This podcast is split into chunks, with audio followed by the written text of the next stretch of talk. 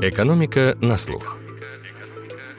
Проект Российской экономической школы при поддержке благотворительного фонда «Сафмар».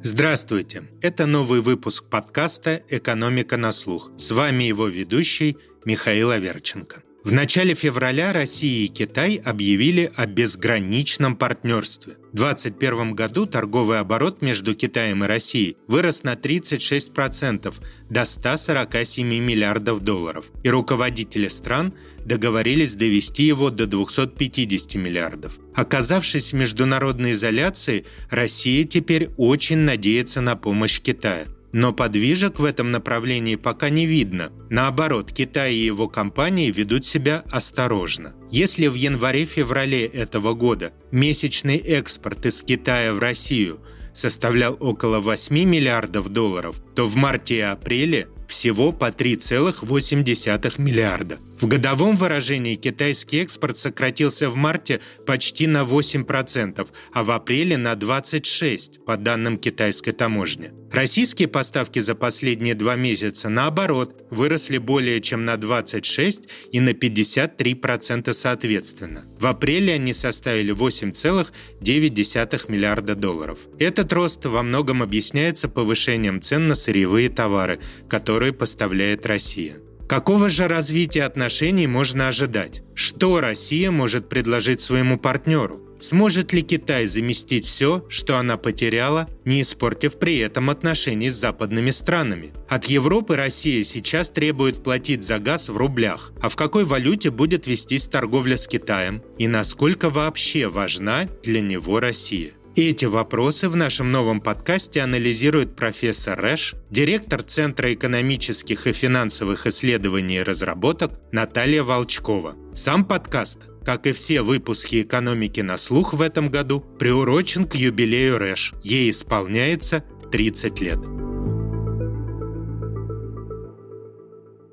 Наталья, насколько тесные отношения сложились между российской и китайской экономиками? И могут ли они стать еще теснее? За последние десятилетия роль Китая в российской торговле выросла значительно, выросла в разы. И сегодня для российской экономики китайские рынок является крупнейшим на стране экспорта и близкий к крупнейшему стране импорта. А ввиду вот последних событий есть большой шанс, что Китай станет основным торговым партнером, причем с подавляющим таким отрывом от других стран. С этой точки зрения, конечно, российская экономика и вот до последних событий, до последнего года сильно ориентировалась на китайский рынок. Сейчас в условиях, когда Китай является крупнейшей экономикой, не попадающих в недружественные страны, страны, конечно, роль его ожидается, что будет возрастать. В этой связи во многом эффективность тех санкций, которые сегодня наложены на российскую экономику, будет зависеть от того, какую позицию примет в отношении них Китай. Санкционные истории успешные в мире, их не так много. Истории, когда действительно санкции привели к какому-то результату с точки зрения стран, которые налагают санкции, они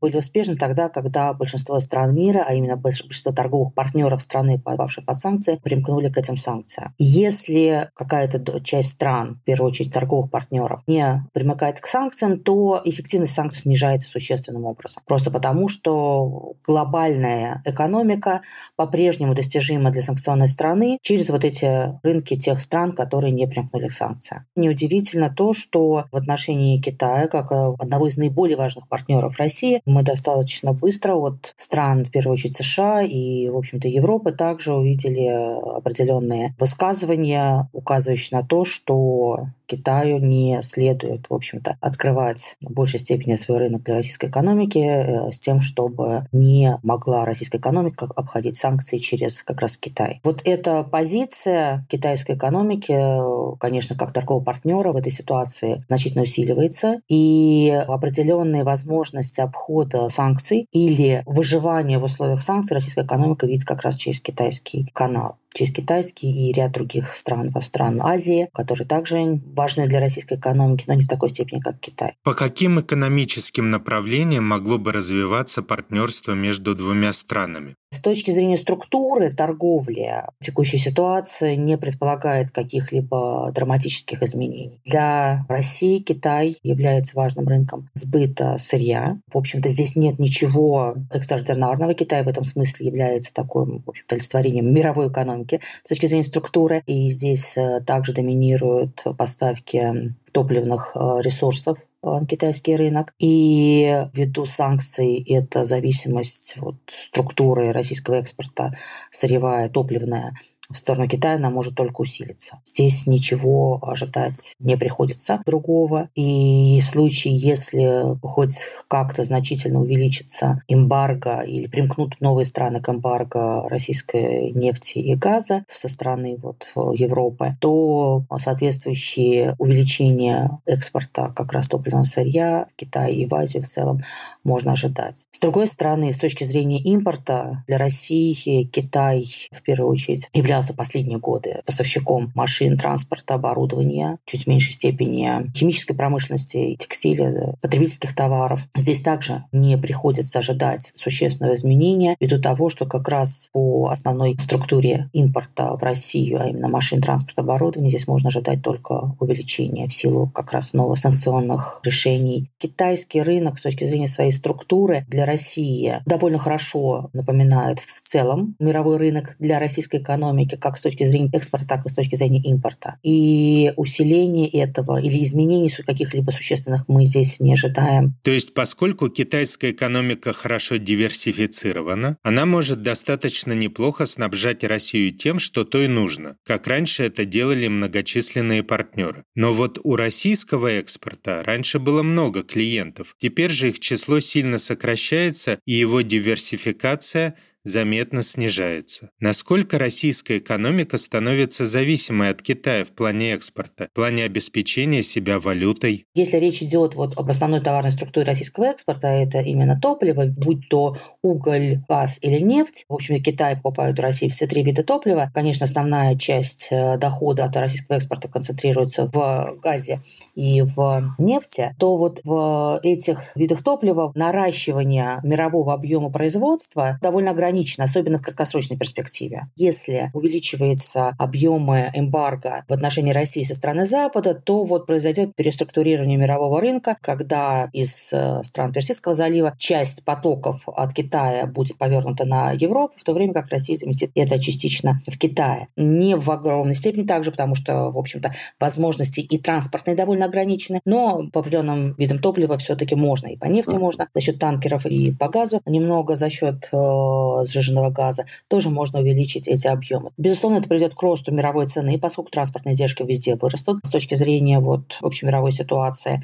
Но, конечно, что произойдет в отношении российско-китайской торговли в топливе, то э, здесь можно ожидать как раз вот усиления монопольной силы, или мы в случае вот покупки топлива на российском рынке Китаем это мы будем называть монопсонистской силой. Монополист с точки зрения закупок, это мы называем в экономике монопсонистом. Даже сегодня Сегодня, конечно, Китай покупает российское топливо с значительной маржой в мировой цене. Возможности увеличения этой маржи, этого дисконта в случае усиления роли Китая как рынка сбыта российского топлива только увеличится. Но с точки зрения того, что и мировая цена в этом случае будет расти, и дисконт по отношению к России на рынке Китая также увеличивается, в целом Россия скорее незначительно потеряет, но, безусловно, вот такое эксклюзивное положение Китая на российском рынке рынке топлива не будет играть, в общем-то, в пользу развития рыночного взаимодействия с Китаем, и наоборот, только усиления такого монопольного положения. С точки зрения валют, в общем-то,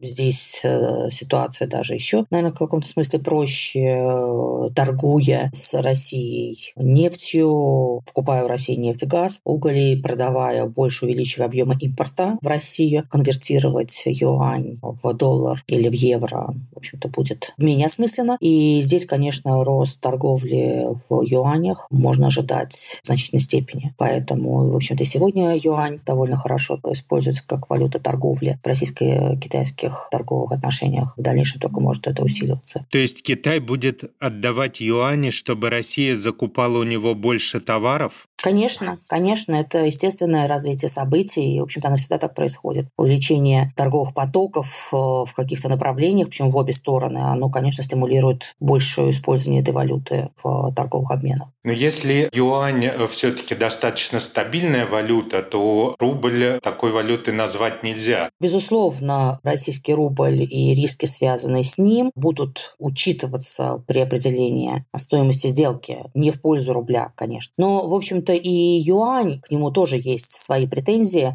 Юань является во многом управляемой валютой. Да, он стабилен, но при этом исключить значительные шоки, то есть, э, может быть, редкие, но значительные шоки мы не можем. Поэтому своего рода риски есть и на стороне юаня. То есть э, переход на национальные валюты в торговле все-таки связан с э, серьезными рисками. И, наверное, это будет не очень быстрый процесс, да? но при этом это же не выбор из большого меню, где есть доллар, евро и другие валюты. Если сейчас мы видим и ухудшение возможностей банков проводить сделки в валютах западных стран, то здесь это вопрос уже того, а что доступно. Вот это будет доступно, оно и будет развиваться, поэтому если будет спрос и будет предложение. Насколько Китай способен удовлетворить новые экономические потребности России? Вот по нескольким основным направлениям. Он, например, не выпускает суперсовременные чипы, как Соединенные Штаты, а санкции США запрещают использовать американское оборудование и компоненты для производства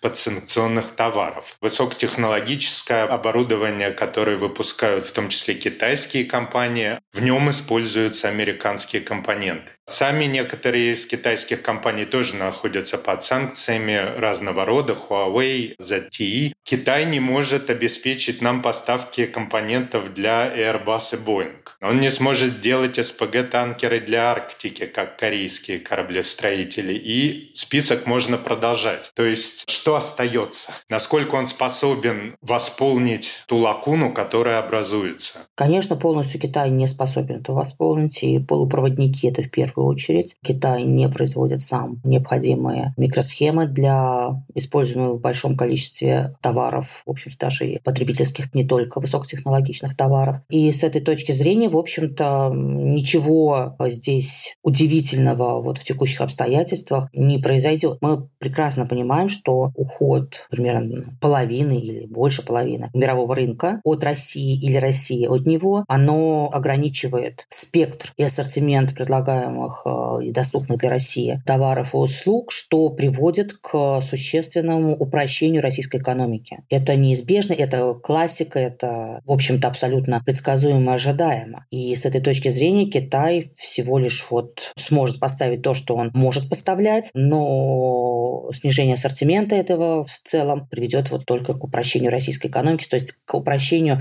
товаров, производимых в России и доступных для российских потребителей, как в домохозяйств, так и российских компаний. То есть это, в общем-то, в целостную картину такую абсолютно укладывается. И Китай, конечно, будет, я думаю, очень аккуратно к этой ситуации подходить с точки зрения соблюдения санкций, по крайней мере, крупными компаниями, для того, чтобы не попасть самой, в свою очередь, не повышать риски для своих производителей. Китай прошел за последние 5-6 лет очень серьезное изменение взаимоотношений с Америкой, в первую очередь с Америкой. Э, торговая война США-Китая – это очень серьезная торговая война, которая также отразилась на возможностях и потенциале развития китайской экономики. И для китайской экономики, для которой развитие модель развития, которая ориентирована на глобальный рынок, глобальный рынок, конечно, существенно дороже, чем а, российская экономика. С этой точки зрения балансировать вот эти интересы, с одной стороны, доступность сырья и топлива дешевле, чем с мирового рынка из России, важная история, но развитие а, за счет продажи товаров на глобальном рынке для Китая является также крайне актуальной и является основой социально-экономического успеха прошлых лет. И, в общем-то, я не вижу, что сейчас существенно что-то ожидается изменению его этой модели в ближайшем будущем. Поэтому социально-экономическое благополучие китайской экономики зависит от глобального рынка, но не от России. Безусловно, использовать российские поставки вот для снижения своих собственных издержек с точки зрения поставок топлива Китай будет, но не более того. И поэтому балансировать свои собственные интересы, а в первую очередь для Китая, для Китая с точки зрения сбыта российский рынок э, представляет те самые полтора-два процента, как и, в общем-то, два плюс-минус процента, как и вся российская экономика в глобальной экономике. В то время как рынок, а, рынок США, рынок Европы для него являются основными э, с точки зрения сбыта, и поэтому благополучие китайских компаний на этих рынках является, конечно, в приоритете. У Китая в этом году действует еще политический фактор, которому подчинено все, что делается китайским руководством. В ноябре должен состояться съезд э, коммунистической партии, на котором э, председатель Си Цзиньпин намерен пойти на третий срок. И для этого обеспечивается стабильность во всем. И готов ли Китай в этих условиях рисковать этой стабильностью, сближаясь с Россией, в дополнение к тому, как вы сказали, что для него еще и важен глобальный рынок гораздо больше, чем российский, большой вопрос, да? Конечно, конечно, безусловно, поскольку социальный успех Китая зависит от экономических перспектив. Для Китая экономический рост важен не только как э, фактор экономического благополучия, но и фактор социального благополучия, поскольку все еще в китайской экономике большое количество есть и бедных территорий, и бедных э, домохозяйств, и для них, конечно, развитие экономическое является то, чем они живут и на что надеются. Поэтому темпы роста китайской экономики крайне важны и для политиков, а тем более в предвыборный период, когда эти вопросы становятся крайне актуальными для обеспечения вот поддержки партии и ее руководства. В этих условиях, конечно, и идти на какие-то шаги, которые бы ухудшили перспективы экономического роста или ухудшили положение китайского бизнеса на основных рынках сбыта, конечно, власти не будут. Поэтому я думаю, что в итоге это будет такая балансировка интересов, но при этом ожидать, что Китай пойдет на нарушение, откровенное нарушение вот тех санкций, которые сегодня существуют в нашей российской экономике, конечно, не приходится. А как в принципе сегодня меняется международная торговля? Например, много говорилось про то, что идет процесс деглобализации. Какое место в новой реальности могут занять российско-китайские отношения? Во-первых, я не вполне соглашусь с тем, что происходит деглобализация. В общем-то, скорее есть политические проблемы развития многосторонней глобализации. Мир на сегодня настолько деглобализован, что политические институты, которые бы являлись драйвером развития дальше вот этой многосторонней глобализации, они просто отсутствуют. Мы еще не созрели. Они не созрели, эти политические институты, и в каком-то смысле существует дисбаланс между вот э, международными э, институтами управления глобализацией и национальными национальными институтами управления экономикой. Скорее, в этом есть некоторая проблема. Все страны, которые ставят во главу угла экономическое развитие, конечно, используют все возможности глобального рынка, которые можно использовать для того, чтобы обеспечить успешное социально-экономическое развитие своих стран. И если действительно мы видим вот на многостороннем площадке, в первую очередь это речь о ВТО, существуют проблемы, проблемы договориться с странами о том, как глобализоваться дальше, то ищутся любые любые другие возможности, другие пути развития глобализации в обход этой структуры. И растет э, глобализация на региональном уровне, Малте таком межрегиональном уровне, но это всего лишь такие кирпичики большой глобализации, которая существует в мире, которая развивается. Поэтому, конечно, вот эта деглобализация, я бы скорее говорила о некоторой там реструктуризации глобализации, но не более того. И никто не отменял, в общем-то, развитие и многостороннего, если одна экономика находит возможность своего для сбыта продукции или покупки какого-то интересного импортного товара в стране, которая не находится в этом регионе, а находится далеко от нее, то, конечно, они будут использованы в полной мере. Развитие логистики, развитие транспорта, только снижение издержек транспорта только будет способствовать этому еще в большей степени. Поэтому все пытаются реализовать максимальные экономические выгоды в интересах своих стран. В российско-китайские отношения в этом смысле ничуть с этой точки зрения не отличаются. Как раз напротив, Россия и Китай, можно сказать, развиваются в рамках вот этого региона, евразийского региона. И российская экономика, в общем-то, рассчитывает на китайский рынок, на развитие связи как раз в условиях, когда возможности в других направлениях снижаются. То есть с этой точки зрения не... история абсолютно такая же. У вас изменились ситуации в одних направлениях, вы ищете выхода в других направлениях. Ничего другого здесь не дано. Большое спасибо, Наталья. Китай – диверсифицированная экономика, чья структура во многом отражает структуру мировой экономики. Поэтому торговые отношения России с Китаем похоже на ее отношения с внешним миром в принципе. За границу она обеспечивает прежде всего сырьем, а получает то, что не может или может лишь в ограниченной степени произвести сама. Но все-таки Китай – это еще не мир. Он тоже не все может и умеет. Поэтому восполнить то, чего Россия лишилась, растеряв международных партнеров, у нее не получится. Тем более, что российский рынок для Китая лишь пара процентов, а оставшиеся 98 для Пекина, конечно, важнее. Это был подкаст «Экономика на слух». Слушайте нас на всех подкаст-плеерах. С кратким содержанием выпусков можно ознакомиться на сайте guru.nes.ru. Оставляйте комментарии и отзывы, рассказывайте о нас друзьям и до скорых встреч!